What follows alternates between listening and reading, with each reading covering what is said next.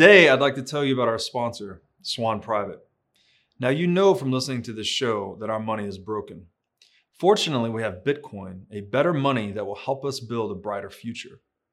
But if you don't have a Bitcoin strategy and a trusted partner to help you execute that strategy, then you're probably going to fall behind. Now, I've known the Swan Bitcoin team for years.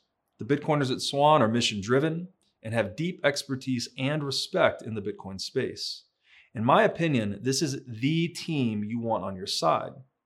Today, I'd like to highlight Swan's Private Client Services division, which guides high net worth individuals and businesses around the world toward building and preserving wealth with Bitcoin. So visit swanprivate.com and learn how this concierge service gives you direct access to your dedicated Bitcoin advisor by phone, messaging, and email. Swan will guide you on complex areas such as self custody, or you can choose to hold your Bitcoin through Swan with one of the largest US regulated custodians. So, make your first purchase with Swan Private and get $100 of Bitcoin. Just tell them that I sent you. You know, an opportunity like this to build and preserve legacy impacting wealth for your family and company will not likely be seen again in our lifetimes. Sign up at swanprivate.com today, mention Breedlove to your advisor, and get $100 in free Bitcoin when you make your first buy. Greg Foss, welcome to the What is Money Show. What a great spot. I'm really, really happy to be here. Thanks for inviting me. And uh, yeah, kudos to this cool studio. yeah, kudos to the guys and gal here that set us up. Yeah. Uh, this is our first actually in person recording. So you are a very special guest. Well, it's a pleasure. You know what? Uh, you and I have talked over the last at least two and a half years, certainly, right? And yeah. uh, big fan of yours and a big fan of being here. So, and it's been quite for me to see you blow up, frankly. Like when you came into Bitcoin, Bitcoin Twitter, you were just a guy that traded bonds, right? Yeah, and but I'm 58 years old, and you know I don't.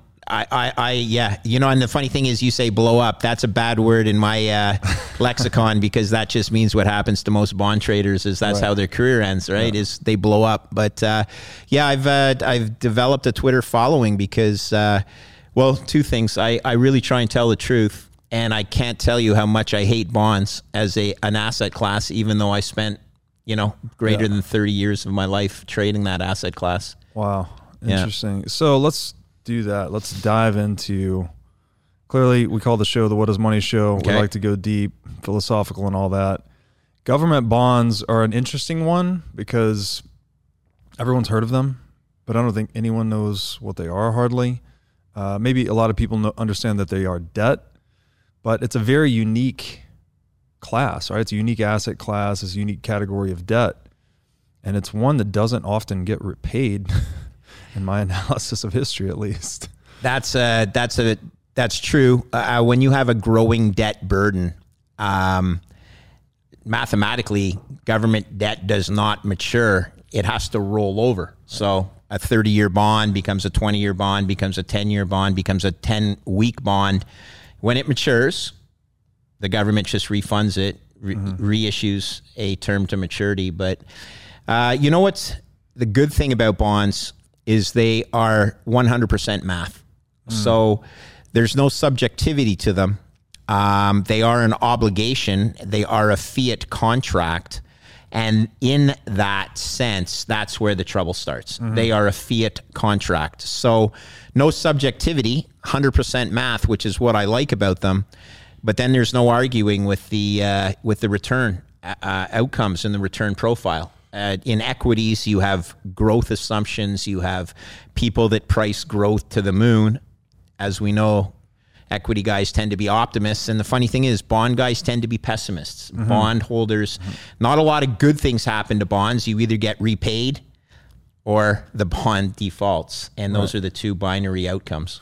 Right. Yeah. And you hear from a lot of people that uh, the bond market tends to tell the truth.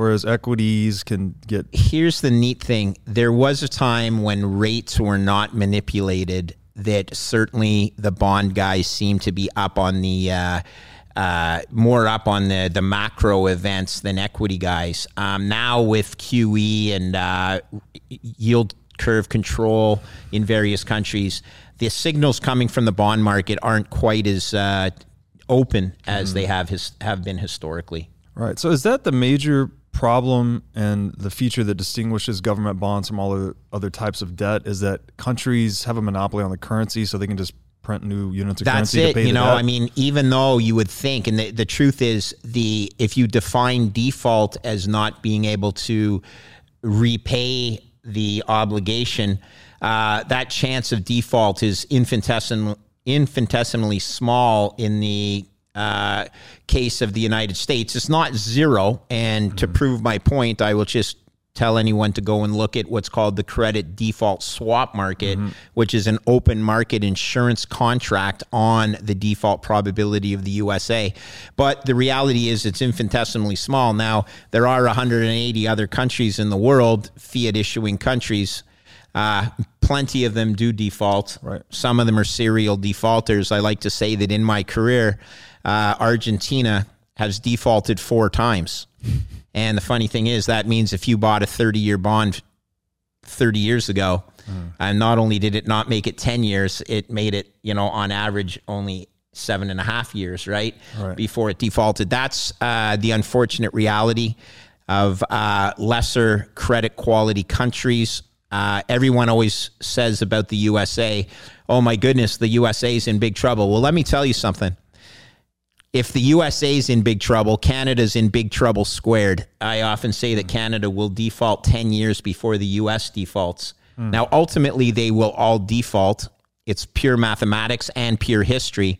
But, uh, you know, the USA is the world's most uh, secure sovereign borrower. Uh, in close second is the European union, but that union is made up of some haves and have nots, right? And so government debt is a, uh, prior to concerns about default, it was 100% focused on inflation expectations. My thesis is people are going to have to start worrying a lot more about the default components of the re- return and the compensation you get. So the coupon on the debt compensates you for risk. That coupon generally has been a reflection of forward looking inflation expectations. But now I argue you're going to have to start pricing in default concerns. Right, right. And some of that default concern, I would imagine, has to do with Bitcoin's emergence, right? The people have the Interesting, ability you know, to um, opt out. I don't think that the large players in sovereign debt have made that link yet. I would make that link, and I know you make that link. But we still have to understand that uh, the the sovereign debt market is ruled by guys that, like, I'm old, right? I'm 58. It's ruled by guys that are still, you know, 15 years older than I am. Uh, very crusty old uh, portfolio managers with a lot of experience. But let's be honest interest rates over the last 40 years have done nothing but go down. And when interest rates go down, bond prices go up. That's the pure mathematics of it. Um, we're in a new paradigm right now. Interest rates hit a base of slightly under 1% on the US 10 year. I don't believe they're going to go negative. There's people that think they are, but let's even think about what that means. If a bond has a negative yield, it's no longer an asset, it's a liability. You give someone your money and you get less money back. Right. Hey, that's a great investment. Well, that's what negative yielding bonds are. So anyone who's hoping that that happens, I think they're pushing on a string. Um, right now, 10 year US rates for a number are at 2.5%. They did get slightly under 1%. When I started trading bonds uh, close to 35 years ago, the 10 year rate was 14.14%. Wow. It just gives you a different idea. Now, here's a really cool thing inflation then was lower than it is now, Right, and the 10 year rate was 14%. right. With CPI at call it 8% right now, if you believe that to be the number, but let's just take that as the number, and the 10 year rate at 2.5%, you're earning a negative real return. That means subtracting out inflation of negative 5% Right. when you own a bond, a U.S. Treasury bond. Uh, at least in 2000, in 1985, let's say, when the interest rate was 14% and inflation was, just to make the math simple, call it 8% like it is now. At least 14% minus 8% gave you a 6% positive real Really is. return. Yeah. That's what bonds are. Again, a fiat contract. Let's not mess around. There is no subjectivity to this. Yeah. Yeah, well said. So let's talk about a couple of those points. So, one, inflation itself. I've often described that it's really just governments implicitly defaulting, right? This is the expansion I- I of like the that. currency supply Yeah. to pay off these obligations.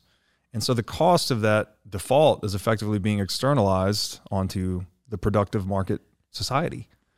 So is that how you look at inflation? Because I know we often talk about it used to be a good proxy for inflation expectations, but to your point, now Yes. that defaults more on the table, explicit default, Yes. um, that seems to have changed. What a great explanation. You know, and quite honestly, I follow a lot of your stuff, but I have never heard you explain it that way. Um, it's a great way to look at it. I mean, there has never been, you know, an explicit default is when, um, you know, you can't make your coupon payment. The reality is, though, when you can print money, Yeah. you can just make that payment by printing more money. Now, you take Venezuela as an example where uh, they were able to print the money, but the money ended up on the the gar- you know in the garbage on the curb. Uh, in the USA, that hasn't happened yet. I don't want that to happen, but the risk is rising on a daily basis. Um, an uh, implicit default 1971 right uh, that was an implicit default and then when you talk about inflation um, you know I, and i'm thinking out loud here the cool thing is i like the way you explain it capitalism with banks that are 25 times leveraged which is what mm-hmm. our banking system is which means for every $100 of loans that they make they only hold $4 of equity capital and the other $96 comes from depositors' money. So mm-hmm. that's your 25 times levered, right? They need inflation so that the collateral increases in value. The collateral backing the loan needs to increase in value because they're only holding 4 cents on the dollar. Right. In nominal value. There you go. And and that is what banking is. And as Henry Ford said over a 100 years ago, something along the lines of if the average American understood what how the commercial banking system worked, there'd be a revolution in the morning. So Henry Ford knew he, we needed Bitcoin. Um, I knew we needed Bitcoin in 1998 when I first started working in the ba- in the banking system. That being said, it didn't exist. So when I finally found it, I was like, "Oh my god, I've been looking for this for 30 years plus or minus because I found it in 2016." But, you know, coming back to your point, inflation is a tax. Jeff Booth talks about this really really well. Um, but it needs to happen predominantly because the collateral value for commercial banks needs to have that upward trend. Right. So the debt based system requires fiat currency expansion just to increase the nominal value of the collateral so that the system is it sustainable. helps. You know what? It, it, it, it as as risks go, that's a lot less Right. risky than the other alternative. But that expansion is taxing the productive economy, so it's pushing all these market actors further out along the risk curve, There you go. dispossessing the economically vulnerable. And historically, these systems collapse, right? Like Their the history speaks for itself. Yeah. Correct. Um, uh, what I'd like to do at this point is just tell you a little bit about my first, you know, welcome to the financial system. Um, I mentioned to our guys here, uh, you know, I'm a Canadian. I went down to the U.S. to uh, t- to do an MBA, and I came back to Canada. Um, worked for the head office of the Royal Bank of Canada, which is the largest bank in Canada and uh, working directly for the CFO. A lot of people have heard this, but I need to say it again. I was taxed with uh, solving, if you will, or putting our bid in for a Brady Plan solution to the Latin American debt crisis that all banks were going through. Uh, Brady Plan, Brady, Treasury Secretary Nicholas Brady was the uh, uh, architect of this plan. Anyway, long story short, um, Royal Bank of Canada in 1988 was insolvent. Now that's pretty scary. And what that meant was if you had marked to market the Latin American debt portfolio of the Royal Bank, it would have chewed up all its book value of equity. Okay. Like it mm, just, you know, we needed, we had $4 billion of exposure. The average debt was trading at 25 cents on the dollar. So we needed to write down over $3 billion of, of losses mm-hmm. and our book value of equity was less than 3 billion. Now, doesn't sound like a lot of money, but in 1988, you know, in today's context, a trillion dollars. 1988, though, a couple of billion dollars was a lot of money. And you know, I was working for the CFO, great guy. I go to the CFO, Emil, we have a problem. And he goes, I know, don't tell anybody. And I'm like, are you kidding me? I just went through all these years of school to find out that our financial system is built on smoke and mirrors yeah. and f- comfort. So let's take this a step further. If you are a depositor that puts your money in the Royal Bank of Canada, you probably don't know that it's insolvent on a regular basis with the economic cycle. But what you do believe is the Royal Bank of Canada is too big to fail. Mm-hmm. That the government of Canada will always be there to bail out the Royal and all the other banks in Canada. And that is probably true, um, which means how do they do it? Well, the money printer. Right. And so, you know, as I say, 1988, over 30 years ago, I was like, fiat is the Ponzi. Yeah. Fiat is the Ponzi. And then when I was introduced to Bitcoin, and I don't want to jump ahead too much, but in 2016, I, I was like everyone else. Oh, Bitcoin, it's a Ponzi because I've read in the newspapers that it's a Ponzi. Right. But then when you peel a few layers of the onion, I was like, my God, I've been looking for this for 30 years.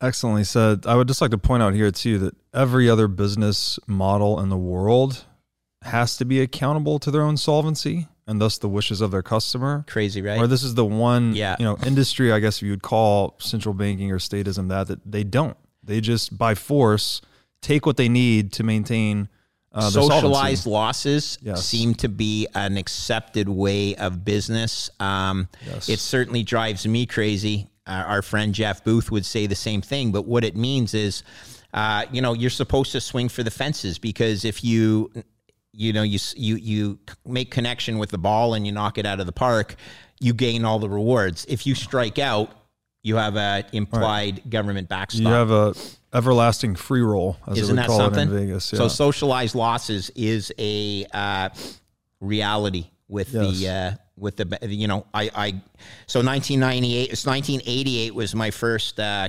debt crisis. 1998 was la- uh, long term capital management. Uh, that was my second crisis.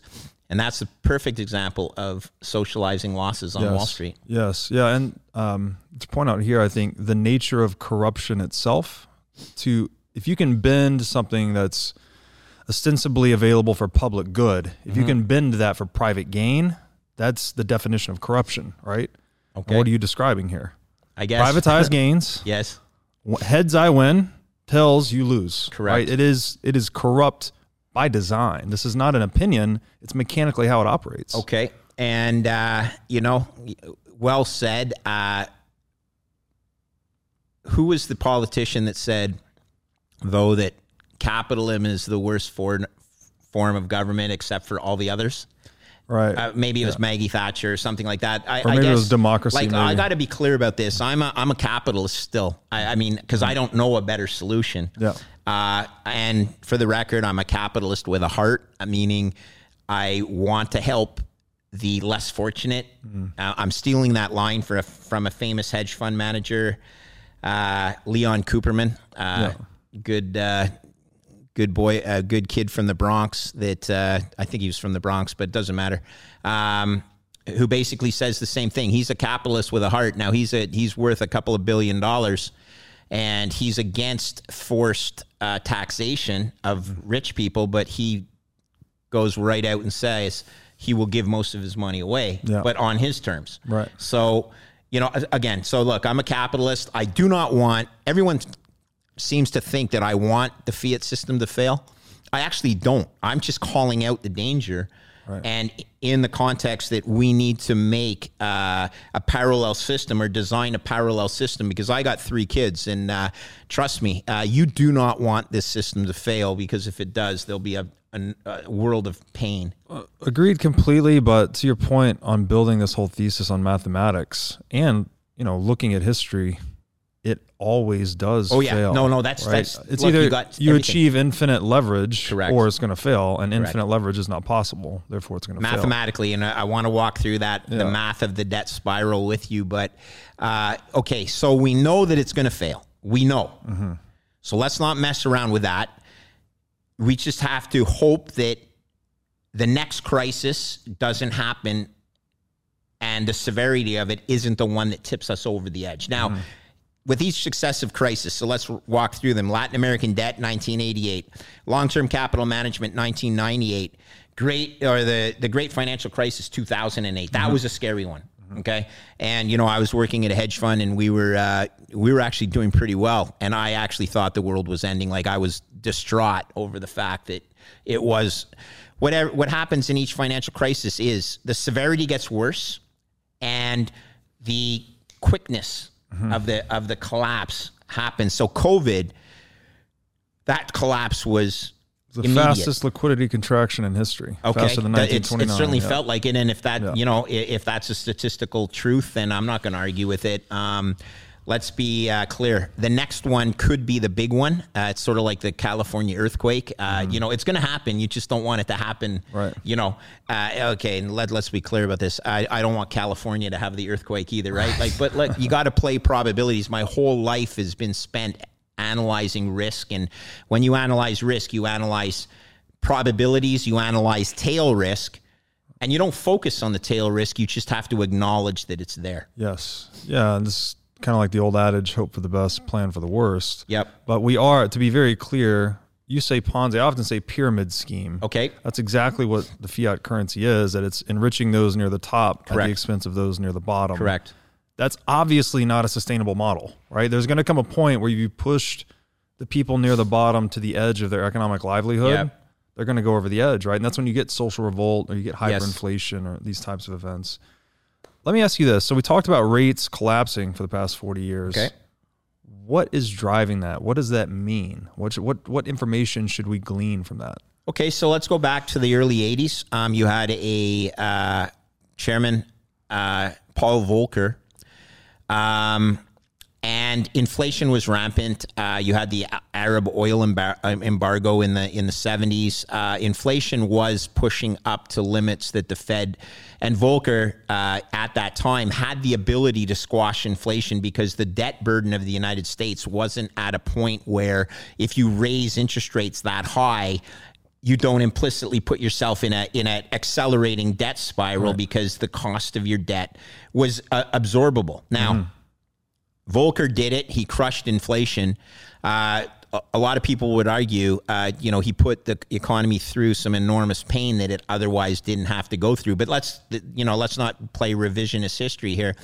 Rates went from double digits over a period of 40 years down to below 1% in the US 10 year. Uh, what drove that? Inflation came all the way back down. Mm-hmm. So you can again when the, the the interest rate on a bond is set using inflation expectations and that expectation gets uh, lower and lower the coupon on the debt goes lower and lower um, markets were driven by bond uh, comfort we often say and we talked about this. I say that credit is the dog and equity is the tail. You need to understand what's happening in credit markets uh, in order to understand whether equity is a good purchase or not. And uh, a bond bull market led to equity. Overall, led to equity price appreciation. You're you're a pretty good uh, accountant. Uh, you know that uh, when the discount rate that's set on uh, to set to uh, calculate enterprise value of a corporation uh, on cash flows when that discount rate gets lower and lower mm-hmm. because the benchmark rate, the US 10 year rate, is also going lower. Mm-hmm. That leads to higher equity prices right. very simply because the discount rate gets lower yes. and lower. Right, right, right. Absolutely. So, something I've often thought about, and this is maybe derived from the Austrian economic studying I've done. But okay. One of the key lessons I learned from Mises, particularly his book Human Action, he makes the case that all government action is a misallocation of capital because it's premised on involuntary exchange, right? Whether it's taxation or inflation, okay. they're basically taking money or wealth from people without negotiating terms. So, does that misallocation of capital contribute to the lowering of rates? Is this like basically governments taking in money uh, you know, via borrowing Okay. But then they they're misallocating the capital to such an extent that they just can't pay uh, the rate on the bonds. Is, is that related to this at all? Um, that one I'm going to have to take issue with in that in a purely efficient market, okay? And and this is where I spent my life in the corporate credit markets, uh, the junk bond market to be specific. Um, you have to look at one of the most important things is the quality of management, right? When you invest in a corporation, Yeah. you are investing in the quality of management. Take that an extension of that to the government bond market. If you actually thought all the governments were buffoons, would you be throwing money at them to uh, to fund your uh, or you know to, to hold your uh, your capital? And the funny thing is, a lot of people actually still throw money at the governments, even though they are a bunch of buffoons, right? Because the 60 40 stock bond portfolio is just been there for the last Right. 40 years. But wasn't it just for the risk free yield? So we can argue it's risk free. Um, that is a I, I don't. ag- I agree with you that it's not risk free. that I'm just saying when I terminology, when I learned in college, they call it literally call it the risk free rate, Yeah, which is yeah. also asinine. I agree. The idea that you can get a return without risk in the Yeah. real world is total bullshit. Yeah. But Well, so okay, take that to an. Uh, you know, modern portfolio theory is based on uh, balancing assets that have correlations that are. Uh, A negative correlation is great for portfolio risk. So bonds and equities typically had negative correlation. When equity prices were getting smoked, chances are interest rates were coming down, which meant bond prices were going up. So that's the whole basis of. Uh, uh, I think he's a friend of yours. Uh, if he's not, he's certainly one of the world's greatest asset managers, Ray Dalio in Bridgewater. That was his whole basis of uh, uh, portfolio allocation uh, was that you could leverage bonds and therefore take a larger equity risk because the dampening effect of leveraging bonds when the price of debt went down the price of bonds went up Right. if you're getting crushed on your equity the excuse me the other side of the trade was your your bond portfolio was right, right. dampening the portfolio impacts But that I think. Well, first of all, all those correlations tend to go to one in a liquidity crisis. Oh, yeah. a la March 20, and they're coming now and they're coming now. So maybe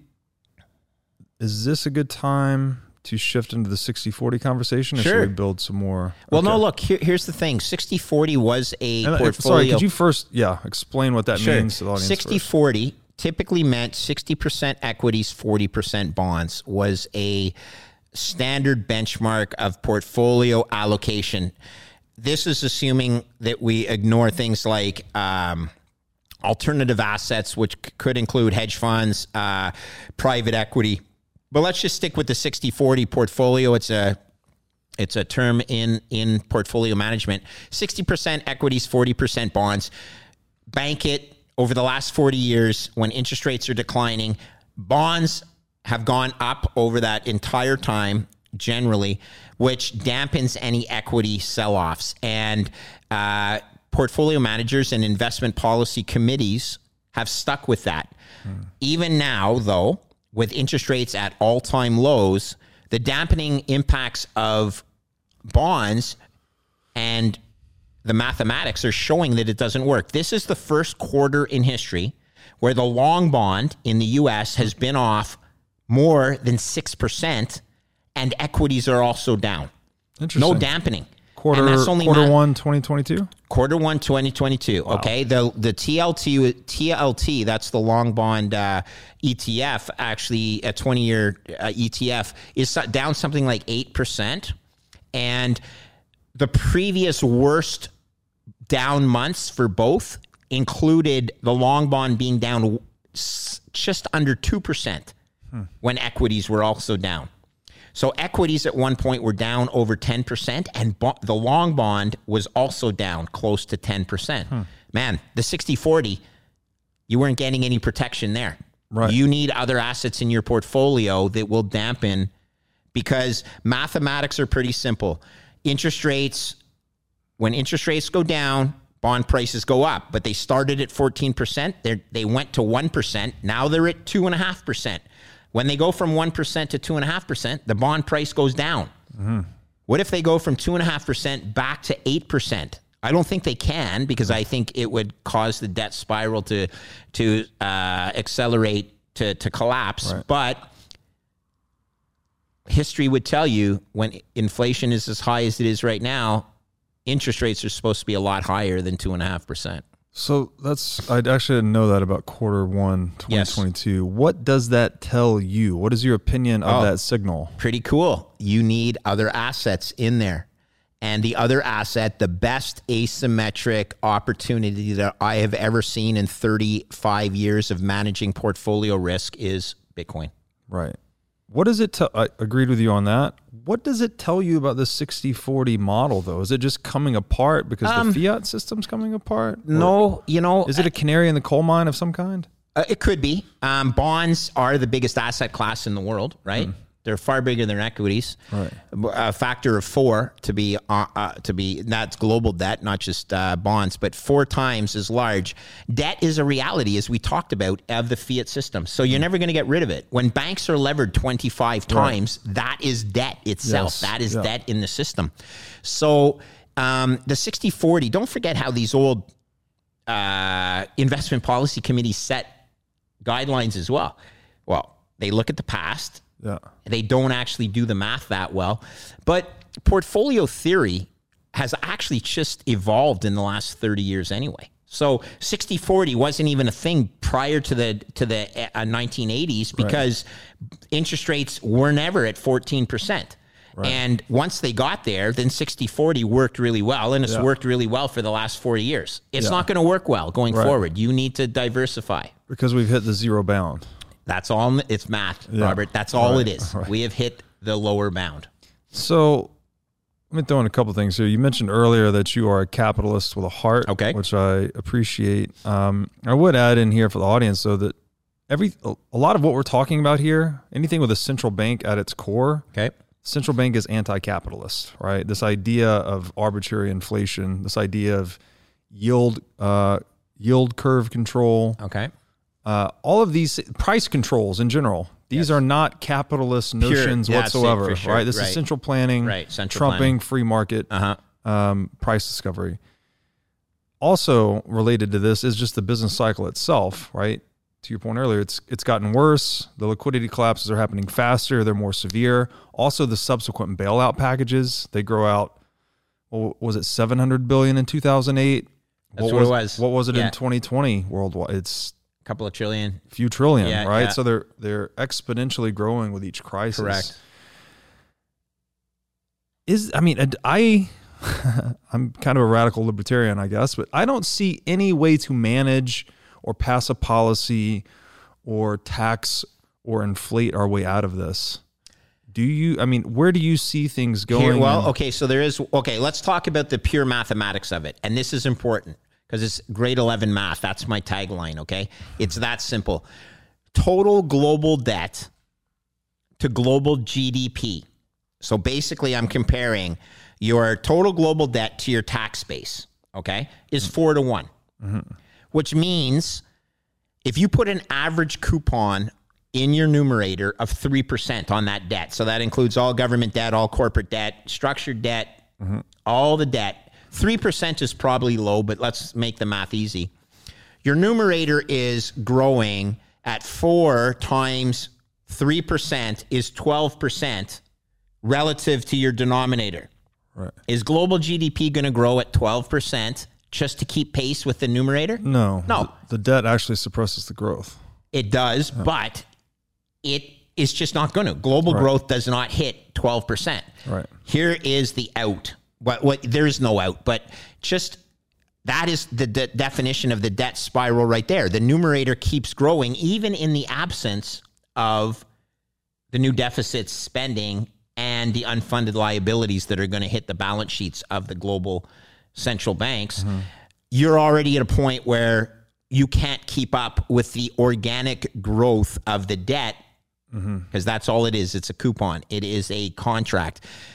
Here's an out inflation goes to 20%, and somehow they keep bond yields at 2%. percent mm-hmm. basically the new, the denominator grows because that's twenty percent growth, mm-hmm. and somehow bondholders are so silly that they continue funding the government at a negative negative eighteen percent real yield. Is it going to happen? I don't know, but it is a mathematical out. Yeah. I don't. I you can't say it's a zero probability that it'll happen. But if bondholders are really that foolish, Yeah. yeah, they shouldn't be managing money. Right. And then you're running the risk of just the currency system Oh collapsing. yeah. Oh no no no. Look, I don't think. Look, I'm. I, I again. I play probabilities, and there's no zero probability events, or very few of them. Um, it's a tail risk that you, or a tail event that you should not focus on. Uh, I always say, look, uh, focusing on tail risks is like focusing on the whole of a donut rather than on the donut itself. Okay, you gotta you gotta admit that it exists, but focus on the donut. Don't focus on the hole in the donut. Can we talk about U.S. default risk and other G7 or it's your G20 call, man, nations? for sure. Um, you know, this is unthinkable, I think, to a lot of people. You talk about U.S. dollar collapsing or, or, you know, even just uh, an explicit debt default. A lot of people just have that recency bias of it could never happen here, wherever here is, right? We're in the U.S., so presumably we're in the best position, which Yes. I think we are. Yes, you are. But um, the risk is not zero, and Bitcoin does change the calculus. So how do you see things playing Well, so out? yeah, let's let's point out why it is not zero. There is actually a market called the credit default swap market that is an open, unmanipulated market for insurance on default. Hmm. And there are people right now that are paying for a number 10 basis points a year. It's slightly higher than that, but 10 basis points a year is 0.1%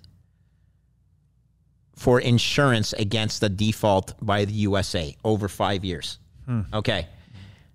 Given that there's a market for this insurance and it's not trading at zero, let's be very clear there are people that are worried about the default of the USA. Now, to take that to an extreme, the default of Turkey, which is much more likely, the insurance premium is a lot higher. Uh, it's about 40 times as high because it trades at about 400 basis points or 4% a year on that insurance contract. But these are all open market rates that indicate concern by global investors over an eventual default of various counterparties.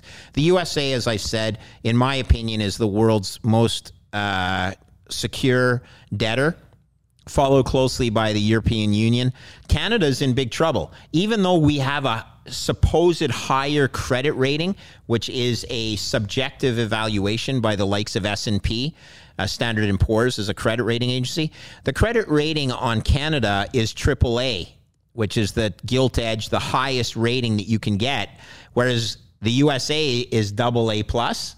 But the default insurance market is saying that Canada is much worse shape. We have to pay about, you know, we people are paying 30 basis points a year or three times as high uh, to insure Canadian government debt as they are to insure USA. So always look to open markets for truth.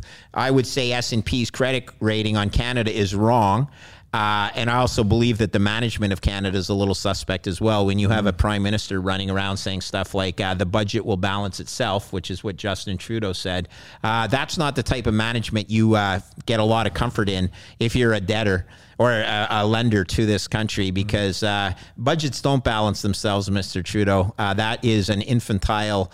Uh, statement and at the end of the day if you were the CEO of a publicly traded company you'd likely get fired on the spot for making such an asinine statement. So he said that, and then he also said, "Well, forgive me, I don't care about monetary policy." Both of those things uh, are a big red flag to uh, to lenders, in my opinion. Yeah, he's definitely thrown up a lot of red flags in a lot of ways. So, do you think we will see a G7 or G20 explicit default in the next few decades? Great question. I pray it's not the case, but Canada will be the first one. The first one. Yeah. And then you think US is 10 years after that. I do, but here's the reality. Let's just go down the, the chart to G20s. Uh, Argentina is a G20. It's defaulted four times. Right, right. Uh, Turkey is on its way. It's a G20. Yeah. Italy would be uh, a, a basket case uh, if it wasn't for the European Union or the ECB uh, backing Germany in specific. Yeah. Uh, so you have the weak sisters of the European Union. Uh, they were called the pigs. Uh, if you guys remember that acronym, Portugal, Italy, Greece, and Spain. Mm-hmm. Uh, thank goodness they have the. Uh, now some of them are G7 countries, but uh, well, Italy, I guess. But um, you know. Italy, France, these are countries that, if they didn't have European Central Bank backing, would be uh, in Canada's, you know, quandary. Right. Gotcha. What does so you look at Bitcoin as insurance on this? Yeah. And so what does that mean exactly? That if you were a creditor to certain countries historically that now you need to consider Think of what hedging that is, position in my opinion. That's correct. And I've written a paper on this. And uh, uh, basically, since my background is credit, I came at the valuation of Bitcoin using the credit default swap market. But it's based on my belief that Bitcoin is the anti fiat. And being anti fiat means that it is an insurance policy on a basket of fiats failing. And it's pretty easy to calculate. And I did this uh, in a calculation. I can come up with the intrinsic value of Bitcoin as the only anti fiat out there uh, based on credit default swap markets for various sovereign nations multiplied by their outstanding debt as well as their unfunded obligations. And let's run through a quick example, if, if I may. And, and you can edit this out if, if, if I'm geeking out too much on you, okay? But think of this the United States has $30 billion of funded debt, right? And it has another 180 trillion. So I said 30 billion, I think it's 30 trillion plus another 180 trillion of unfunded obligations, which is Medicare and Medicaid. So Yeah. make the math easy 200 trillion of outstanding uh, obligations, Yeah. the US government. And there's a credit default swap market for the USA in the five year term that trades, as I mentioned, between 10 and 15 basis points, depending on the, the, the uh, markets and volatility in the markets. But let's move that out and, and imply what is a 20 year default rate on the USA, meaning the five year rates at, at uh, 10 to 15 basis points. I argue that it's easy to, to, to put a number uh, on a 20 year rate for the USA right around, you know, and again, I'm going to make the math easy. Let's say it's, uh, it's uh, 50 basis points, okay? So 50 basis points is half a percent, and you have $200 trillion of uh, uh, U.S. obligations out there. So just on the U.S. market, 50 basis points is one half of a percent on 200 trillion. So 1% would be $2 trillion. So it's one trillion. And now we're at half a percent. That's 1 trillion. That's just on the United States. That's what Bitcoin should be worth just on the United States. Yeah. Well, isn't it interesting?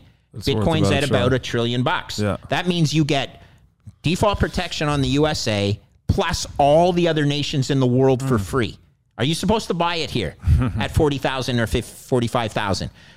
My advice to everybody out there using that math is you close your eyes and you buy it blindly because you're getting insurance protection on the US for fair value and you're getting everybody else in the world for free. Right. And by the way, everybody else in the world is far Way worse riskier. than the USA. Well, have you added in the other Yeah. countries? So I come up with a number, and this is just published in a in a Bitcoin magazine article, and also on an educational platform that I'm um, I'm part of. Uh, my intrinsic value of Bitcoin right now is over two hundred fifty thousand dollars per Bitcoin, U.S. dollars, and that's when credit default swaps are very thin. As the default swap market wisens up, Right. the intrinsic value of Bitcoin goes higher. So that's a five trillion market cap, roughly at two hundred fifty thousand per That's right. Bitcoin. Yeah. Yeah. So it's about half the market cap of gold. that that's a, a good way to look at it. Now, look, I'm not a gold, I'm not anti-gold per se.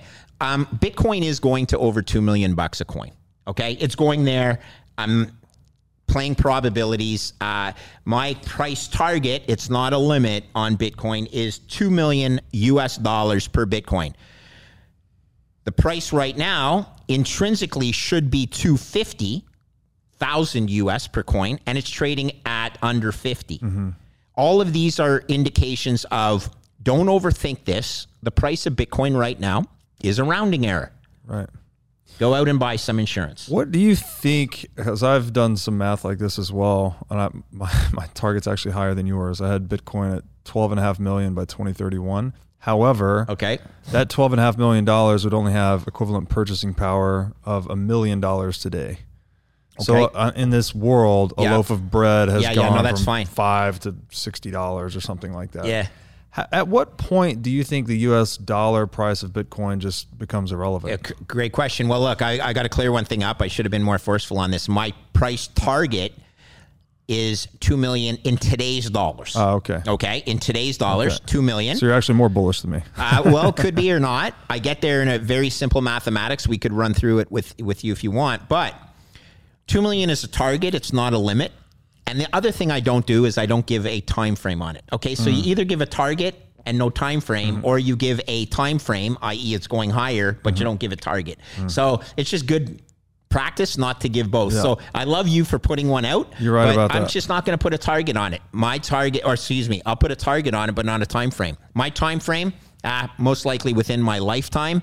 Who knows how long I'm going to live, and most likely within my kids' lifetime for a high larger probability. Uh, because why? Because that's what it is. It's insurance for my children. Mm. Yeah, beautiful. Now, I'd like to tell you about a great new Bitcoin show on the scene that you've got to check out. Brought to you by Swan Studios and Bitcoin Magazine, this show is Hard Money with Natalie Brunell. Natalie is an Emmy nominated journalist bringing unparalleled experience to the Bitcoin media scene.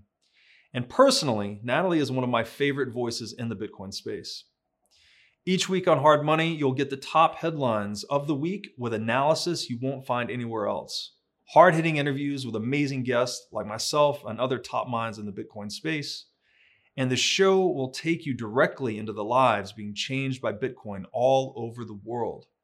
Check out Hard Money at swan.com backslash hard money. Today, I want to tell you about our sponsor, CrowdHealth. So, how does health insurance work? You send an egregious amount of money to an insurance company, they hold it in a pool of depreciating fiat currency. Then, when you have a large health event, you have to pay them even more via your deductible. And then you hope they will cover your bill. And in fact, one in six bills are denied by healthcare.gov plans. It's time to take control of your own healthcare bills. I'd like to introduce you to CrowdHealth. It's a decentralization of healthcare using Bitcoin as an alternative to health insurance.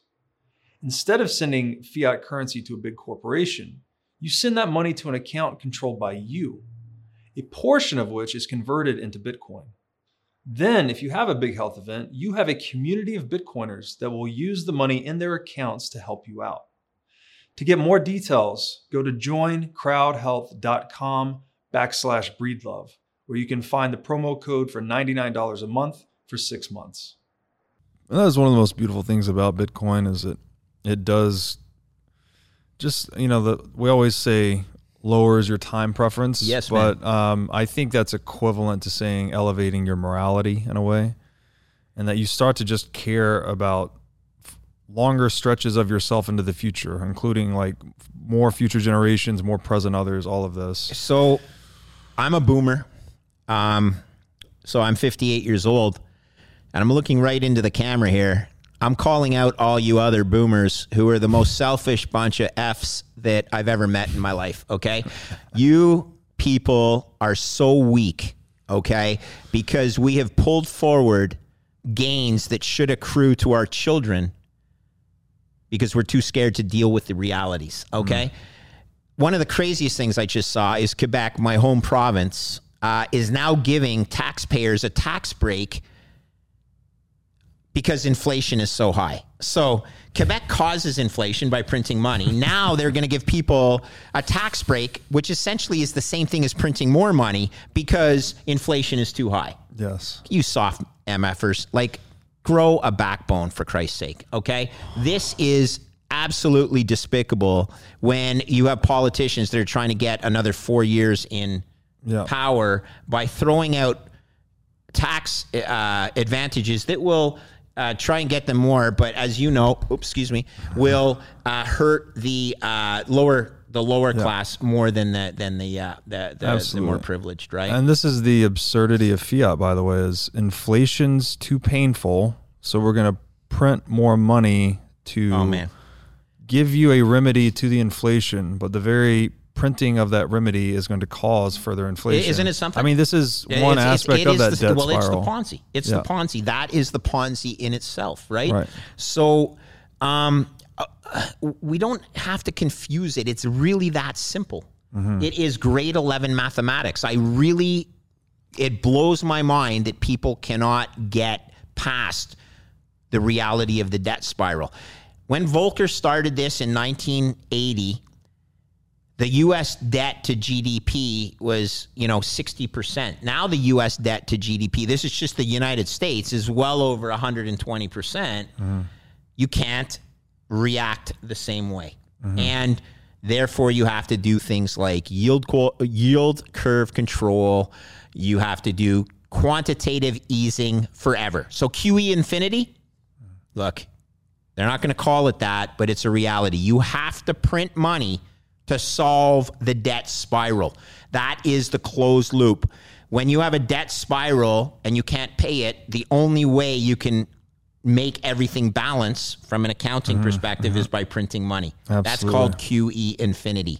That's why you need Bitcoin.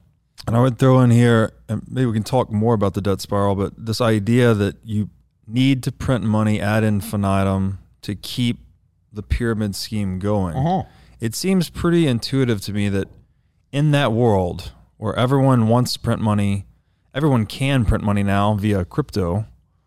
The money that nobody can print, which is Bitcoin, wins, right? That's where everyone will That's- necessarily store their wealth because it's the one asset that is untouchable in this world where everyone else's assets are getting manipulated. And the key thing is it's untouchable because it's decentralized, right? They, Yes. you know, you had this latest thing. Well, we'll just change the protocol to make to change it from proof of work to proof of stake. This was the environmentalists. Like, good try, guys. Um, you know, that's not how the world works. But anyway, uh, proof of stake is equity, right? You own enough equity of a company. Proof of stake means you can control the outcome.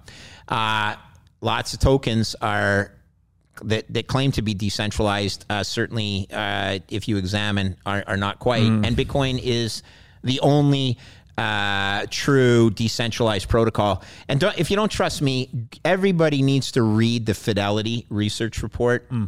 Which Fidelity, as everyone knows, or if you don't, Fidelity is one of the world's largest asset managers.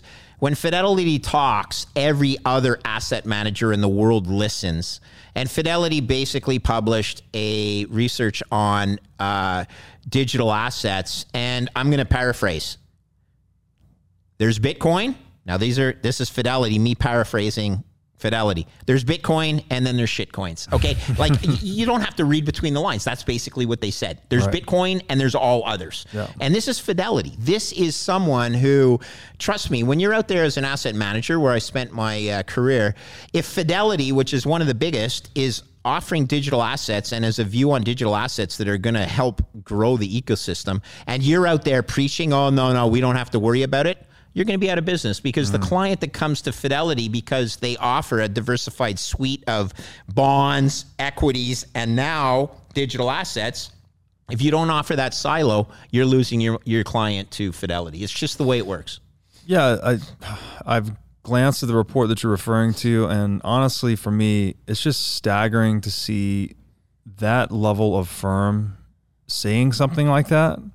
As a Bitcoiner, you know, you've been around for a few years because three, four years ago, this was absolutely So the beautiful. it was thing, anathema to talk about Bitcoin at that level. So if I could use a bit of my experience, again, I, I got my start as a junk bond trader.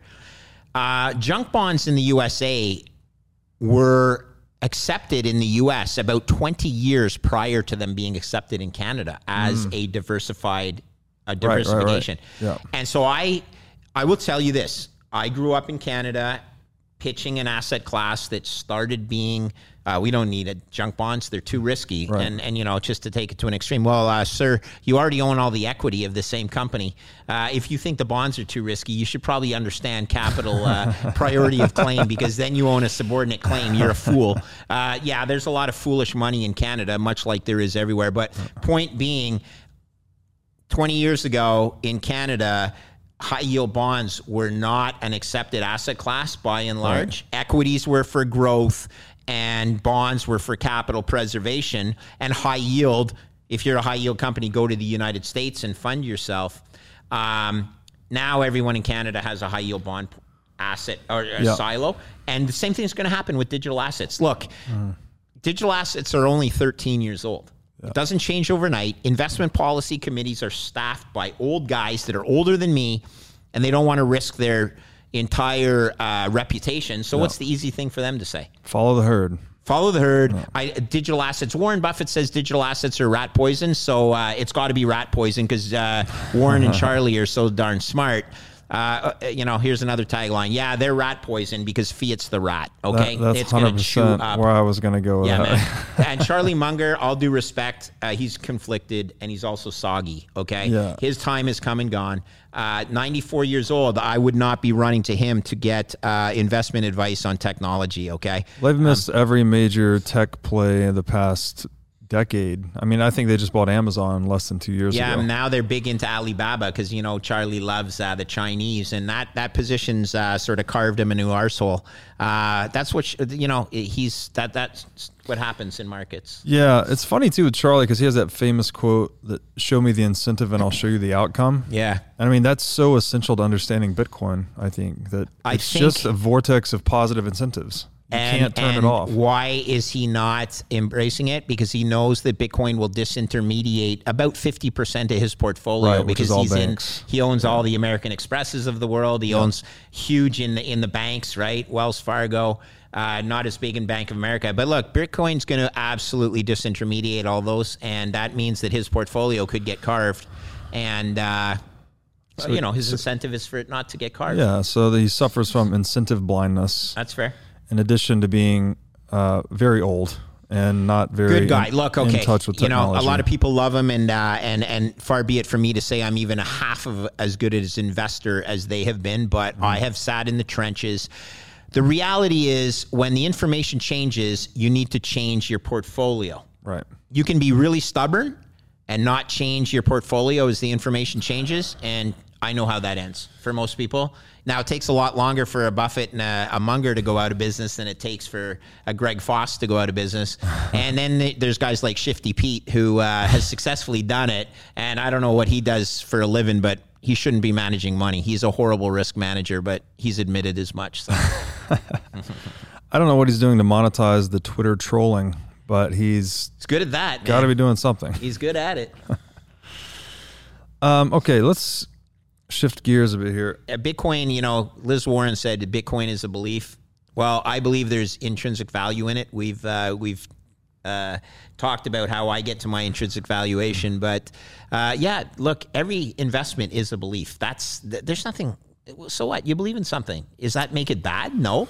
It, a, a, price is open market determination of people's beliefs. One hundred percent. That's all it is. Hundred percent. I will we can actually have a little point of contention about this. I hate the term intrinsic value. Okay. Because value is subjective, right? Okay. It's relevant to the aims of the market actor. So we could put a block of gold on the table and say, hey, this uh-huh. has a ton of market value. But if I take that same block of gold to one stranded guy on a deserted island, yes. the gold is valueless to him. Correct. Right? He's got no trading partners. Uh-huh. Not, he doesn't have money. So I hear what you're saying. Like yeah. there is a way to value Bitcoin. Yeah. I just don't like the term intrinsic so, value because another reason guys like Peter fucking Schiff throw around that term, right, to disparage Bitcoin. Well, here's the Gold funny thing: he, he value, says Bitcoin there's no doesn't. intrinsic, right? right? So my this is basically me coming out and saying, well, Shifty, this is my intrinsic value. You could buy it or not, mm-hmm. uh, but I come up with a price uh, that's far in excess of what its current trading price is. So. Look, I'm a trader by by career. Uh, I just play probabilities. And I need to be clear about this as well. I actually own some gold. Mm. Oh, shame on you, Foss. Well, look, What I don't own is bonds. Okay. I do own some equities. I do own other hard assets like real estate. And my biggest and most important hard asset holding is Bitcoin. Mm-hmm. But I'm not 100% in. It's not the way I manage risk. Yeah. And that being said, I don't have to be 100% in in order to reap extreme asymmetric returns from a lower percentage holding. That's why asymmetric trades define careers.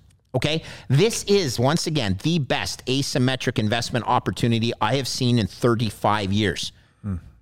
Don't take that lightly, people. I'm not saying I'm the world's greatest risk manager, but I have survived four successive financial crises.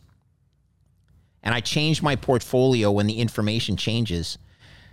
Bitcoin is cheaper now on a risk reward basis than it was when I first got involved in 2016 when the price was under a thousand bucks a coin. The reality is better asymmetry now because of our response to COVID. Yeah. And these are actual, uh, you know, results. We're not going on perceived results or projected results. The government response to COVID globally has ensured that Bitcoin is a better asymmetric return, in my opinion, now than it was in 2016. Agreed with that. Um, let, let me ask you, what was your aha moment with Bitcoin? Yeah, great question. You know, so I'm an engineer. Um, I'm very visual, and I grew up in Montreal. Uh, I actually have a uh, a business. Uh, I'm a partner in eight Irish pubs in Montreal. Still, all right, nice. and uh, so I'm sitting at one of these pubs, and a mutual friend from Montreal comes up and he introduces me to Bitcoin. And I'm like, come on, man. Look, I've spent 30 years, and this guy used to work at Fidelity, to be quite honest. And I'm like, okay, you're smarter than this. Like, Bitcoin is the Ponzi that we all read about. He said, no, no, come on, this and this. He explains the attributes and he says, let me show you the blockchain in action. And he took me to tradeblock.com mm-hmm. on his phone and showed me the blocks being built. Mm. And he showed me the mempool and global transactions taking place, and I was blown away. I'm like, wait a minute. There's only 21 million of these things. Nobody controls it, and I can watch this living, breathing thing right here in real time. Man, I was in love. Okay. Yeah. I'm like, this is the most beautiful technology I've ever seen. I can send this anywhere in the world with no intermediary and I control my own monetary energy and I can watch it in real time and I can track it and and I'm like love. I was right. in love. Now I'm look, I'm not particularly geeky. At the end of the day, there's way better engineers than I am. Uh, but I understand mathematics pretty well. I understand conservation of energy and monetary energy. I love what Michael Saylor, the way he paints the, he mm-hmm. does it way more eloquently than me. What I bring to the table is 30 years of mistakes, okay? Mm. And none of them have killed me. Hmm. That's how you manage risk. All I bring to the table is 30 years of mistakes. Don't make the mistake of listening to Warren Buffett and Charlie Munger on Bitcoin. They are wrong. Hmm. On a probability adjusted basis, they are wrong. Yeah, that website you referred to is gorgeous. Kind of shows the blockchain in somewhat of an aesthetic form. And yes. I think too your the idea of risk, the concept of risk, like this is one of the key ingredients to understanding Bitcoin is that to own an asset that is of minimal counterparty risk, right? To, to own an asset that Not is minimal, as immune to the opinion of everyone else Isn't in the world beautiful? as anything else. Like that's the key value prop. So, so let's run through why I think it goes to over two million bucks. Okay, pretty simply, building on Michael Saylor's uh, conservation of energy theme, I think the time will come, and we seem to be getting closer to that as Putin moves in his own uh, circles. That global energy will be priced in Bitcoin. It makes mm-hmm. sense, right? Bitcoin is digital energy, digital monetary energy. Why would you sell your valuable natural resource energy for debasing US dollar fiat? I mean, mm-hmm. I know it's the petrodollar and that's the way it's been done, but if you have a choice, wouldn't it be more logical to sell natural resource energy for digital monetary energy. Mm-hmm. That's the conservation of energy principle, the first law of thermodynamics. That's what Saylor says Uh, he's a rocket scientist. I understand rocket science, but I'm no Michael Saylor. Um, what I do is manage risk and probabilities. Stick with me on this. I think Bitcoin will eventually be used to price natural resources. When that happens, natural resource energy, when that happens, it will supplant US treasuries as the global reserve asset. Okay. Total financial assets in the world, and we've talked about this, my number, not your number, includes all global debt. You're an accountant, so you typically net out debt. Mm-hmm. Okay. You're a book value guy. I'm an enterprise value guy. Mm-hmm. Or you're a market cap guy. I'm an enterprise value. But stick with me, ladies and gentlemen. Total global financial assets in the world, 900 trillion US dollars in today's dollars.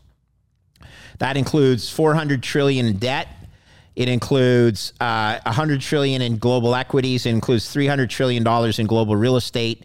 Uh, all in all, you get to 900 trillion dollars fairly easily. Uh, if Bitcoin were to become the global reserve asset, is it crazy to think that Bitcoin would capture 5% of that total addressable market. Now, again, it's in today's dollars. So, what's 5% of 900 trillion? That's 45 trillion. What's 45 trillion divided by 21 million? There's your $2 million price right. tag for Bitcoin. Uh, and that's at a 5% market share. Hmm. What if it becomes 25%? Hmm. Okay, so then put probabilities on that, okay? Because this is my target. Now put a probability. I'm going to back out the probability that the market's giving me, Robert. And this is key. This is how I've always managed risk in my life. My price target in today's dollars, not crazy, 2 million bucks. It's trading at 50,000. Mm. Okay? That's 1 in 40. Mm-hmm. 50 divided by 2 million is 1 in 40, which means a 2.5% chance is the market giving me that I'm right. Mm-hmm. And I'm like, I'm not 100% certain, but I'm way higher than 2.5%. percent mm hmm Okay? So don't mess around. Hmm. Just buy it with your eyes closed, and we'll talk in 20 years. So funny. Very accurate. Um, I like the math, like the math approach. When you say buy it with your eyes closed, though, that's what I think is funny. Uh, that's it's an expression. It's a bond trading expression. Okay, like ah, okay. sometimes people overthink. Okay, and I'm trying to get people not to overthink. Gotcha. Again, it's focusing on the tail risk. Oh, what if the internet stops working? Well, ladies and gentlemen, we have a way bigger problem. what I was imagining, if you buy it with your eyes closed, you're going to end up buying XRP instead. Uh, no, it's this expression. Okay, so there's an old expression when you're trading in the pits, you close your eyes and you wave it in. Ah, okay? okay? So you're waving it in. This is selling. You huh. sell it with your eyes closed. Huh. You buy it with your eyes closed. You don't even know who you're you're looking at because generally when you're in the pits, you have to identify a guy and you're doing all this shit. You just fuck it. I'm buying it from everybody. Okay? I'm closing my eyes. I'm buying it from everybody. That's so cool. I didn't know that at yeah. all. Um, okay, maybe we can pivot to something a bit more personal. Sure. So you mentioned actually just before we started that you had kind of a I guess it's just a personal story. I don't I don't know where to to open it up really. That um, I mentioned to you about how Peterson had been impactful on me okay. in my life when I had gone through some dark yep. times. The idea of taking on as much responsibility as possible and okay. how much that can enrich you and improve your life. And you came back at me with a personal you story. Had, you yeah, said you no, had a story there, so yeah. i will just open. Oh yeah, sure. You. And I, am quite open about this. Um, look, I had been trading for. Uh, as I say, you know, and I'm Bitcoin bingo. You've heard of that? So all these huh. Bitcoiners are like, oh, 35 years. Foss, how long is it going to take Foss to say to people he's traded for 35 years? And they've actually set up Bitcoin squares or bingo squares for me. So fuck you guys, okay? Here's my bingo square. Yeah, 35 years of trading risk. Um, that takes a toll on you. Okay. And it took an incredible emotional toll on me. Managing money is a horrible business. Uh, in orders of magnitude, it's easiest to lose your own money. You still feel like a donkey, but yeah. you lose your own money. It's only your own yeah. money. You lose a bank's money. Uh, well, you get fired, but the bank has tons of it. And if you're managing money for friends and family, which I did uh, in my hedge fund days, uh, even if you're doing better than your benchmark, but you've mm-hmm. lost money for them, it's like you go to them and you say, well, look, the index was down 25% and I'm only down 10, so I should be a hero. Mm-hmm. That's not how it works. You feel like a doorknob. Um, and it takes a, an emotional toll. And I did reach, I, I, retired in 2015 from the hedge fund business. Um, I, I not going to blow smoke, but we had a pretty good career. Uh, our fund made tremendous amounts of money coming out of the global financial crisis. Um, and it was time to hang up my cleats because uh, I was emotionally drained. Mm-hmm. But there were a number of other things in my life that were impacting it as well. Um, uh, my son's a pretty uh, intense hockey player. I was living vicariously through him. Uh, that emotional, uh, you know, is an emotion. And then my parents both died in uh, quick succession. And as the oldest guy in my family, I had to, I was the one that needed to take care of their estate mm-hmm. and everything. So I had those three events that were putting pressure on me and the only one I could control directly was my job, meaning mm-hmm. I want out. And yeah. so, two years to the day after I, uh, I our, our hedge fund got bought, I put my hand up and I was an emotional wreck. And I said, guys, you don't want me managing money anymore. Okay. You mm-hmm. don't, because it's a game of, uh, it's like you become an addict, right? You always have to get a bigger score. You know, mm-hmm. it's like mm-hmm. a bigger hit. And I'm like, I don't want to try and outdo my last trade because that was pretty incredible and I'm not going to be able to do it. All I'm going to do is take more risk and probably blow up. Mm-hmm. And I'm not mm-hmm. interested in blowing up. Anyway, I retired under extreme stress. And then what happens when you retire is you start feeling like you're worthless. You don't mm. have a job. Mm.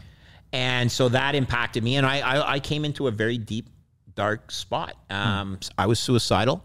When was um, this? What year was it? Uh, so this was 2017, 18. Okay.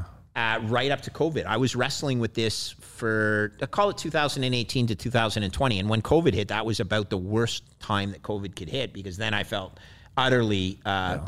Uh, detached from uh, feeling a net uh, net worth or net contribution. So um, I luckily with the support of my family and friends and uh, you know my kids even they were superstars uh, i helped dig myself out of the hole uh, part of it was there's no question was my attachment to the bitcoin community okay mm. um, can you believe that I got like 90,000 people on Twitter that think I actually know what I'm saying?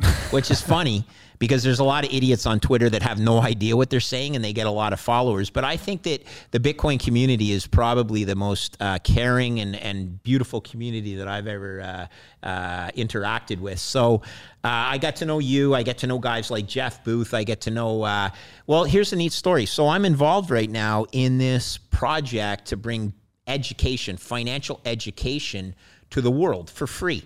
And it's mm. six other Bitcoiners or five other Bitcoiners. And we just launched this thing. And it's called, I'm going to pitch it on your show here. It's called uh, Looking Glass Education.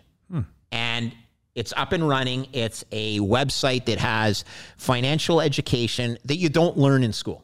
Mm. Okay. You're not going to learn this because it's not Keynesian brainwashing. This is reality. This is how you should be looking at managing financial risk. Obviously, the conclusions lean heavily towards Bitcoin, but the community I'm working with includes a 26 year old kid from Whistler, Canada, by way of uh, uh, New Zealand. Uh, Seb Sebastian Bunney, who is 26 years old or 29 years old. This kid's a rock star, and he's doing this for free to help other people. Uh, there's a a surgeon from Madison, Wisconsin, hmm. a trauma surgeon hmm. who read one of my papers in Bitcoin Magazine. He goes, Foster, dude, I love what you're saying. I just don't understand it. Can you help me understand it hmm. better? So there's him. Um, there's another hedge fund manager, James Lavish, who is uh, based in Las Vegas. We have a guy from Australia Daz Baya, who's a an electrician or works for the electric the utility in, in Queensland, Australia, that's giving his time for free to hmm. donate material to this website. And then we have uh, Pleb Music, who is uh, Max, and I don't even know Max's last name, but he's Sa- Saifedean's uh, uh, video guy. So the five of them plus me have put together this uh, education platform that's now launched. We were going to do it officially at the Bitcoin conference this week uh, but very proud to be part of that. And that gives you a sense of the worth that, that I was lacking. Okay. Yeah. I'm not saying I have all the answers. I'm just saying I've sat in a risk chair that other people haven't. Okay. I, I, I'm not saying I'm better than anybody. I'm just saying I've lived some stuff that you have to live 30 years to, to, to, to understand it.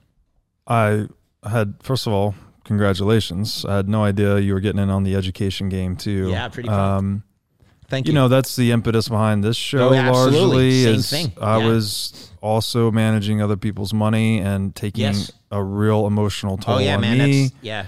and then my real and the, our benchmark of all things was Bitcoin, which is which is really hard to outperform. So the impetus to like drop that and move, just shift the focus to education ultimately, because I guess getting into Bitcoin, you realize how little, first of all, you know about the world and yes. money and all these things, but you do, you learn a lot getting into Bitcoin. And there's a big, uh, big desire to want to share that with other people. There's a big appetite, I think, for people out there that want, you know, surrounding this technology that want to know more. So if you can contribute to that, my light bulb was, hey, I could just buy and hold Bitcoin, stop spending all my blood, sweat, and tears trying to outperform the thing. Yes pick up my blood, sweat, and tears and put them towards education, I, which is something that was my writing and talking was becoming like, popular. Yeah, and, and, I, and I, give some credit to Mr. Saylor as well, as he was the first guest on the show, and you know that's oh, his oh, really? thing, as he has the Saylor Academy, yes. his whole philanthropy about free education. Yeah. So, um, I really think it's like one of the highest pursuits we can have today because the world is rife and drowning in fiat bullshit. Right, all these you know people changing their gender to a flag or thinking that they can override biological reality with opinions about reality or thinking we can just print money to solve our problems. I think all these things are related, right? This this idea that we can somehow impose opinions onto the world. I just don't think it works. So I, I hope I that this education yeah. helps people and helps the world. I, I, would agree. And so hats off to what you're doing. I'm pumped to be part of this uh, education uh, platform because, you know, Hey, here's a neat thing. A, a shout out to uh, Dylan LeClaire, who yeah. uh, big fan of his, and he just turned 20, I think. So in one year he'll be able to drink uh, officially. um, so listen, Dylan, uh, I met him, and he go, I go, Dylan, why did you leave um, University of Vermont? Uh, and he goes, I was sick of the Keynesian brainwashing. Okay, this is after one year of college. Good for him. And and and I'm I like that resonated with me. I'm like, this kid has it all together. He was able to call out the BS uh, and uh, and uh, y- you know make a, a, life choice that I know is going to reward him. Incidentally, his mom is such a great person as well, who I've gotten to know in yeah. the Bitcoin Twitter community. Um, all is this to say, uh, there's uh, there's uh, life is full of givers and takers. most of the world are takers. I'd say 85% of the world are takers which leaves 15% who are the givers. But on Wall Street and Bay Street, where you and I uh, cut our uh, teeth. Uh, ninety-nine percent of the world are takers. Okay, like it's just one ass.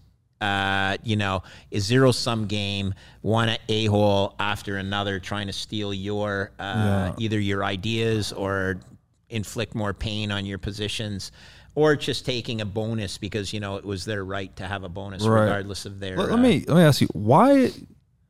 Why do you think there is so much bullshit in the traditional education system. I mean, I guess we could just focus on Keynesianism and the the economics yeah. miseducation that so much of us get. Is it by design? I think it might be right. Isn't it part of the whole fiat uh, construct that you have to uh, pretend that uh, you know? First of all, why don't we teach money in school?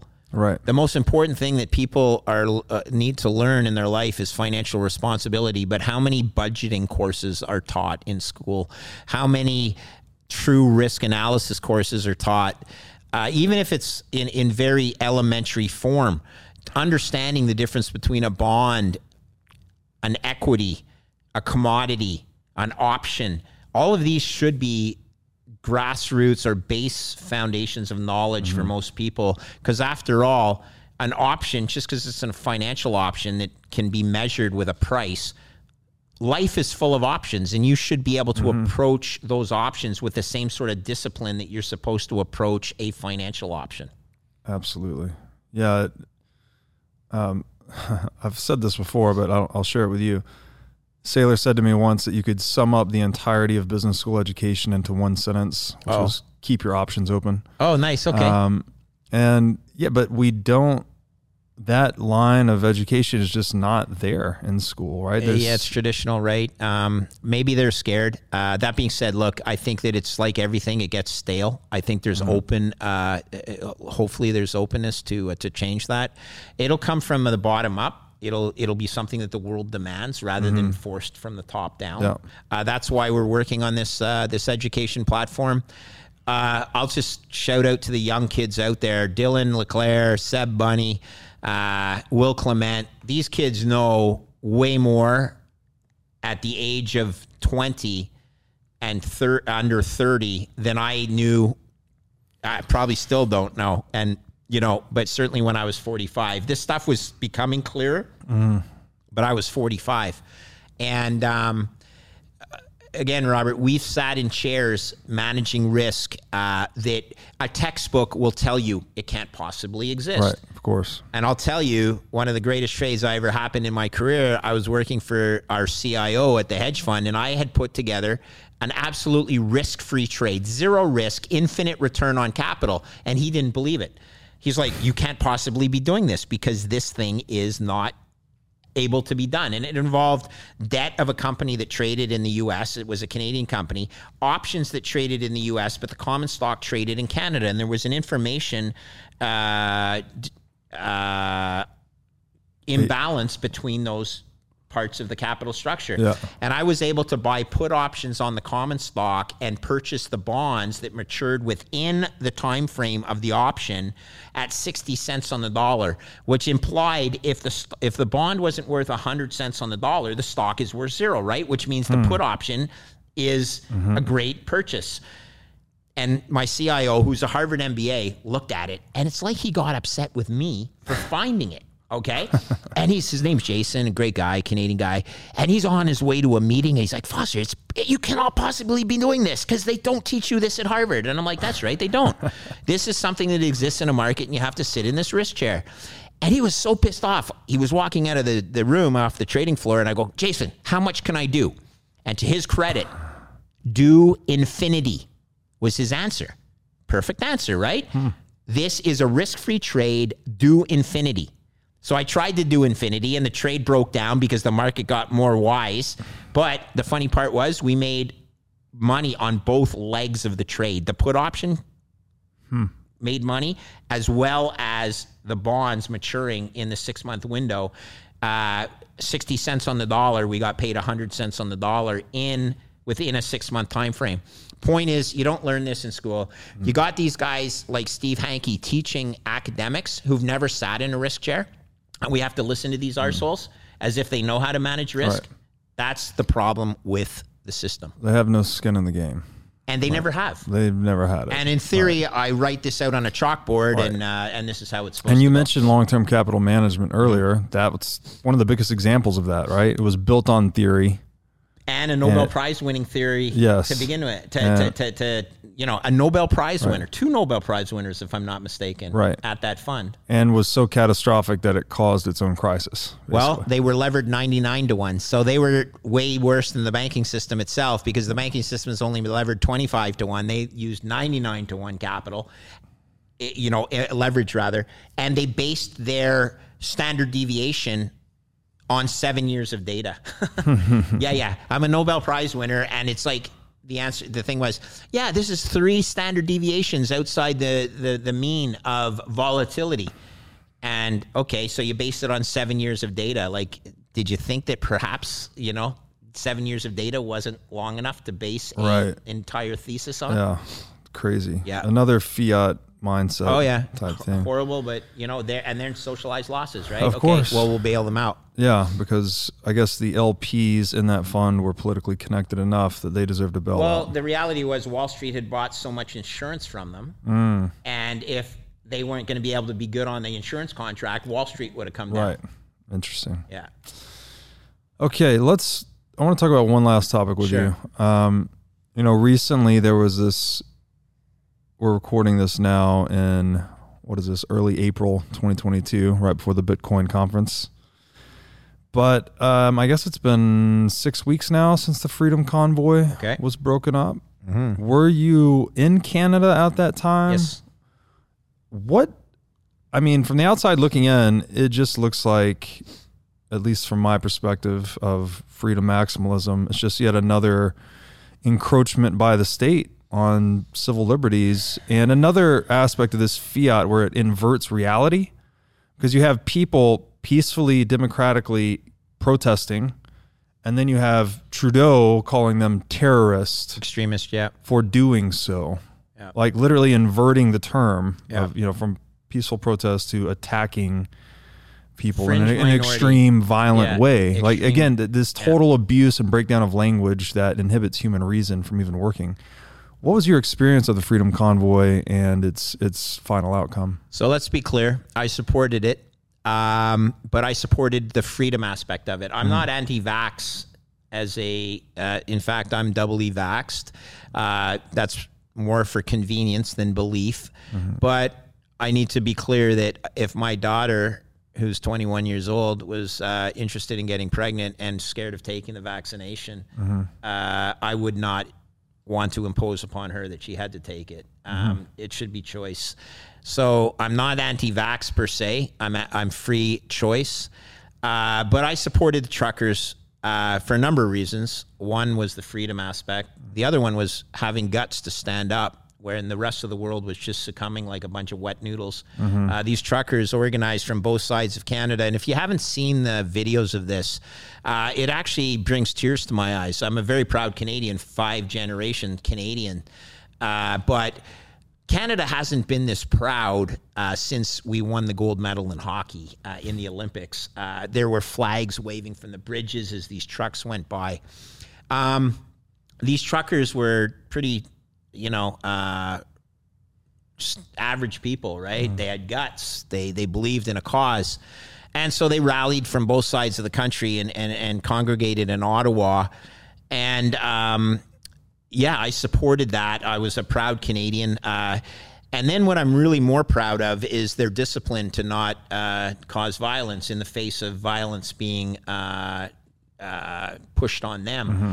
Uh, I often say that there's more violence after a typical Stanley Cup uh, parade in Canada than there was at this freedom convoy mm. that that lasted many weeks. I was involved in a fundraise for them uh, with the likes of Ben uh, BTC Sessions. Mm-hmm. Um, a really great kid out of Ottawa uh, goes by the Twitter handle uh, Nobody Caribou. He was the guy. Nick was the guy that was actually distributing the Bitcoin to the truckers. Long story short, I got caught up in it. Um, I would do it all again. Uh, I mean, my wife doesn't want me to hear this, uh, but I, I would do it again because yeah. I believe in the aspect of um, of freedom of choice. Uh, there is a lawsuit out against us uh, right now, um, so I'm going to be careful about what I say. But I need people to understand this is a belief in freedom. Um, it's a belief in peaceful protest, which it was. Uh, it is a reflection of my uh, beliefs in Canada. My my great grand or my granddad rather, uh, highly decorated uh, World War One and World War Two fighter pilot. That uh, I promise you didn't put his life on the line. Mm-hmm. Not to uh, to stand up for something like mm-hmm. this, so I'm not a fan of Justin Trudeau. Um, you know, I think the world knows that. That being said, I understand people that support his views. I just think he was wrong and I don't think he was telling the truth, um, and that's a big problem. Uh, when you have people outright lying about the the motivations of, uh, of of the rally and calling them a fringe minority, and then realizing, well, they're not quite a fringe minority; they might be a little bigger. So then we're going to label them terrorists, mm. and then we're going to bring out police and. Uh, and, and, people to stamp down this uh, protest. Uh, and the most violent scenes that I saw, and I had boots on the ground uh, guys that were there uh, that saw the violence firsthand as well was, uh, you know, unfortunately, was the the uh, armed or not uh, armed forces, but the uh, men in uniform who I do, men and women in uniform who I largely respect as mm-hmm. well, but they were just carrying out their job. Mm-hmm. Um, it was sad for Canada in one respect, but you know, uh, I actually in my bag, I have a Canadian flag that I'm going to wave on stage at the uh, at the Bitcoin conference. Hmm. Okay, uh, because I'm proud of these guys. Canada uh, was, for a change, a leader uh, in standing up, mm-hmm. and uh, I'll thank the people that helped uh, the cause, including our good friend Jeff Booth. Mm. we're trying to keep, you know, this isn't about one side versus the other. It's about standing up for you. You like to call yourself a freedom maximalist. Mm. Uh, we raised money using Bitcoin. Uh, we didn't know that the, that the GoFundMe uh, platforms would get frozen before we started that initiative, and then oh my god, it took on a life of its own, right? Yeah, I bet. There's truckers who now believe in Bitcoin. I'm meeting one of the Freedom Convoy guys down here uh, in Miami. I've never met him in person, but have talked to him. He'll be uh, he'll he'll be on a certain panel. Uh, let's just say that um, it was a, a crazy moment. Uh, some of the things that happened, I wish had not happened, uh, including the fact that my family felt very nervous that my bank accounts would all be frozen, as well as the, the truckers and everything like that. So, Right. living that concern uh, brings out one more use case for Bitcoin that uh, that uh, I have to tell everybody. If you would ask me, uh, let's say, okay, so the year is 2022. If you would ask me in 2019, what's the likelihood that Canada, the Canadian government, would freeze bank accounts? Over the next 20 years, so between 2019 and 2039, let's say, I would say, okay, it's not zero, but what is it? Under 20%? Mm. And yet, three years later, it happened with 100% certainty Right.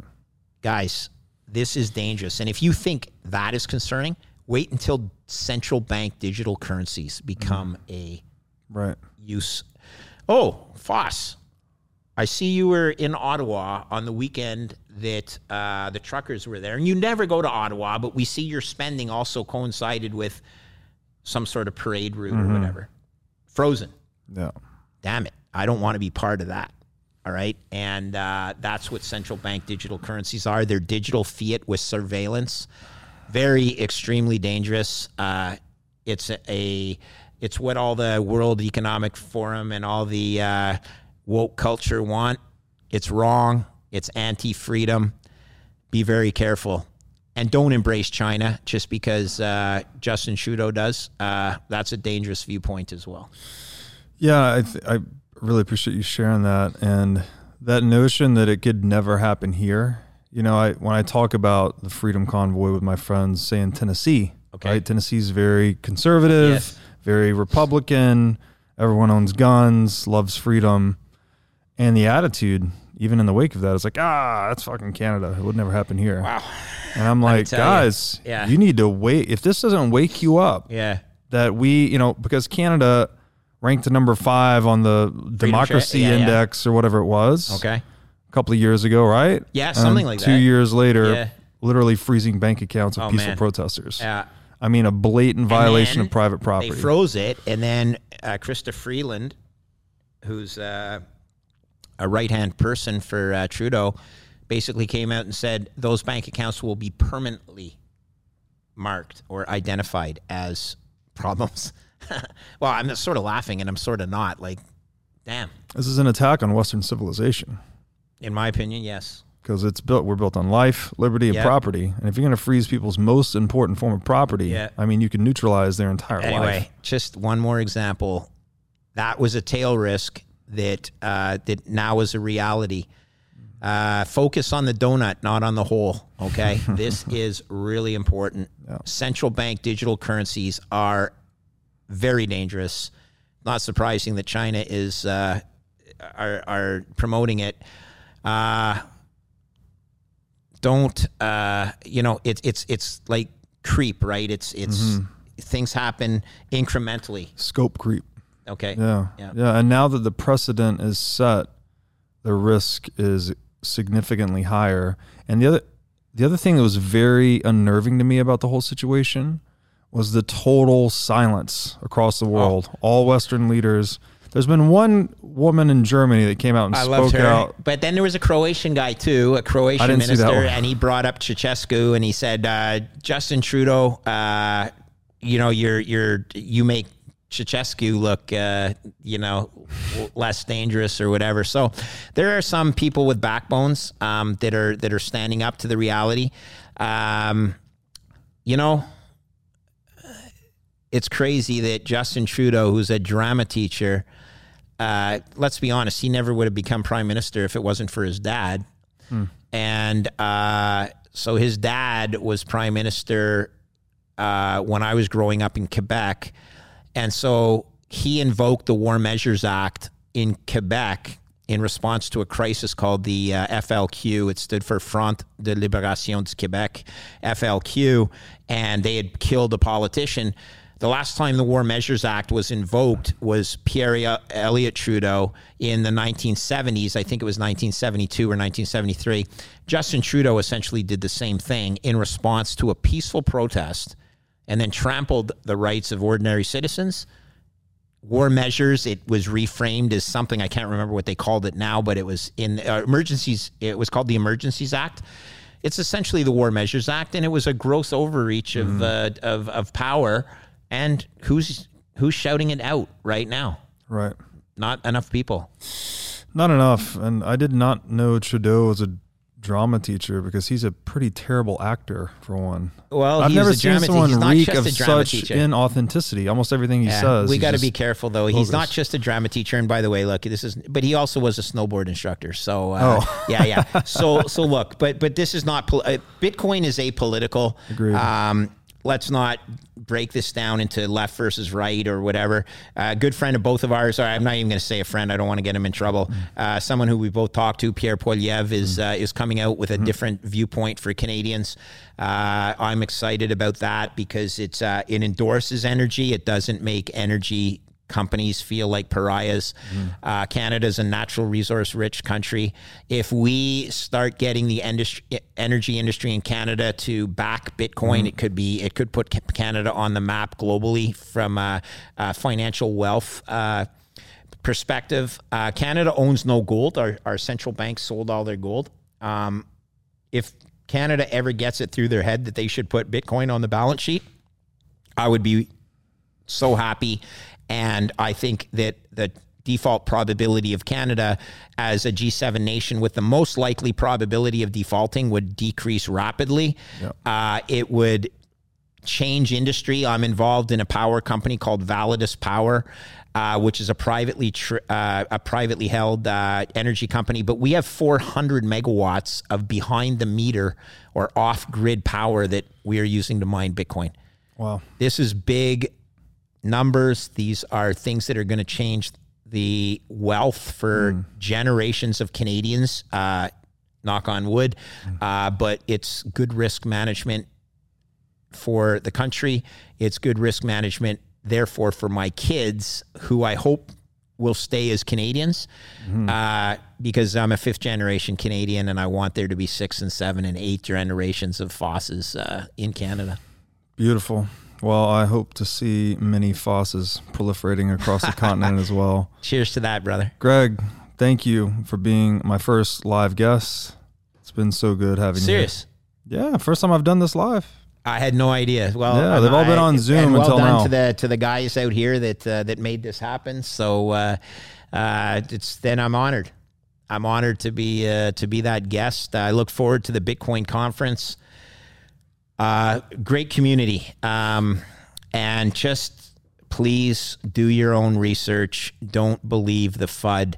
Uh, if you own zero Bitcoin, you are taking far more risk than if you own a proper portfolio allocation. What is that proper number for you? That's for you to determine, but it is not zero. Zero is the wrong answer. Mm-hmm. Me personally, I'm around 40% of my net worth is in Bitcoin. There's a lot of Bitcoin maxis out there that are all in 100%, and God bless you guys. It's I don't manage risk that way. I actually mm. need a house because I have three kids, so mm. I include that in my uh, in my net worth calculation. But point being, get off zero, people. That's borrowing from Pomp. Um, get off zero. This is the best asymmetric trade opportunity I have seen in 30 years. Bingo bingo, put that on your bingo card. Thank you for having me. and the only money you can't freeze, which was we just talked about here. I, uh, one more box, right? Yeah. It's uh, it's so beautiful. It's monetary energy. It's the most beautiful technology I've ever seen. Get yourself a Bitcoin wallet. Send some money to a cause or monetary energy to a cause. I've sent monetary energy to an indigenous tribe in New Zealand. Uh, it was a nominal amount under a thousand dollars US. It's settled in 10 minutes. They can use it for whatever they want. If I had tried to use the conventional banking system to send that money to them, it never would have got there. Mm-hmm. They would have been accused as anti money laundering mm-hmm. or, or something.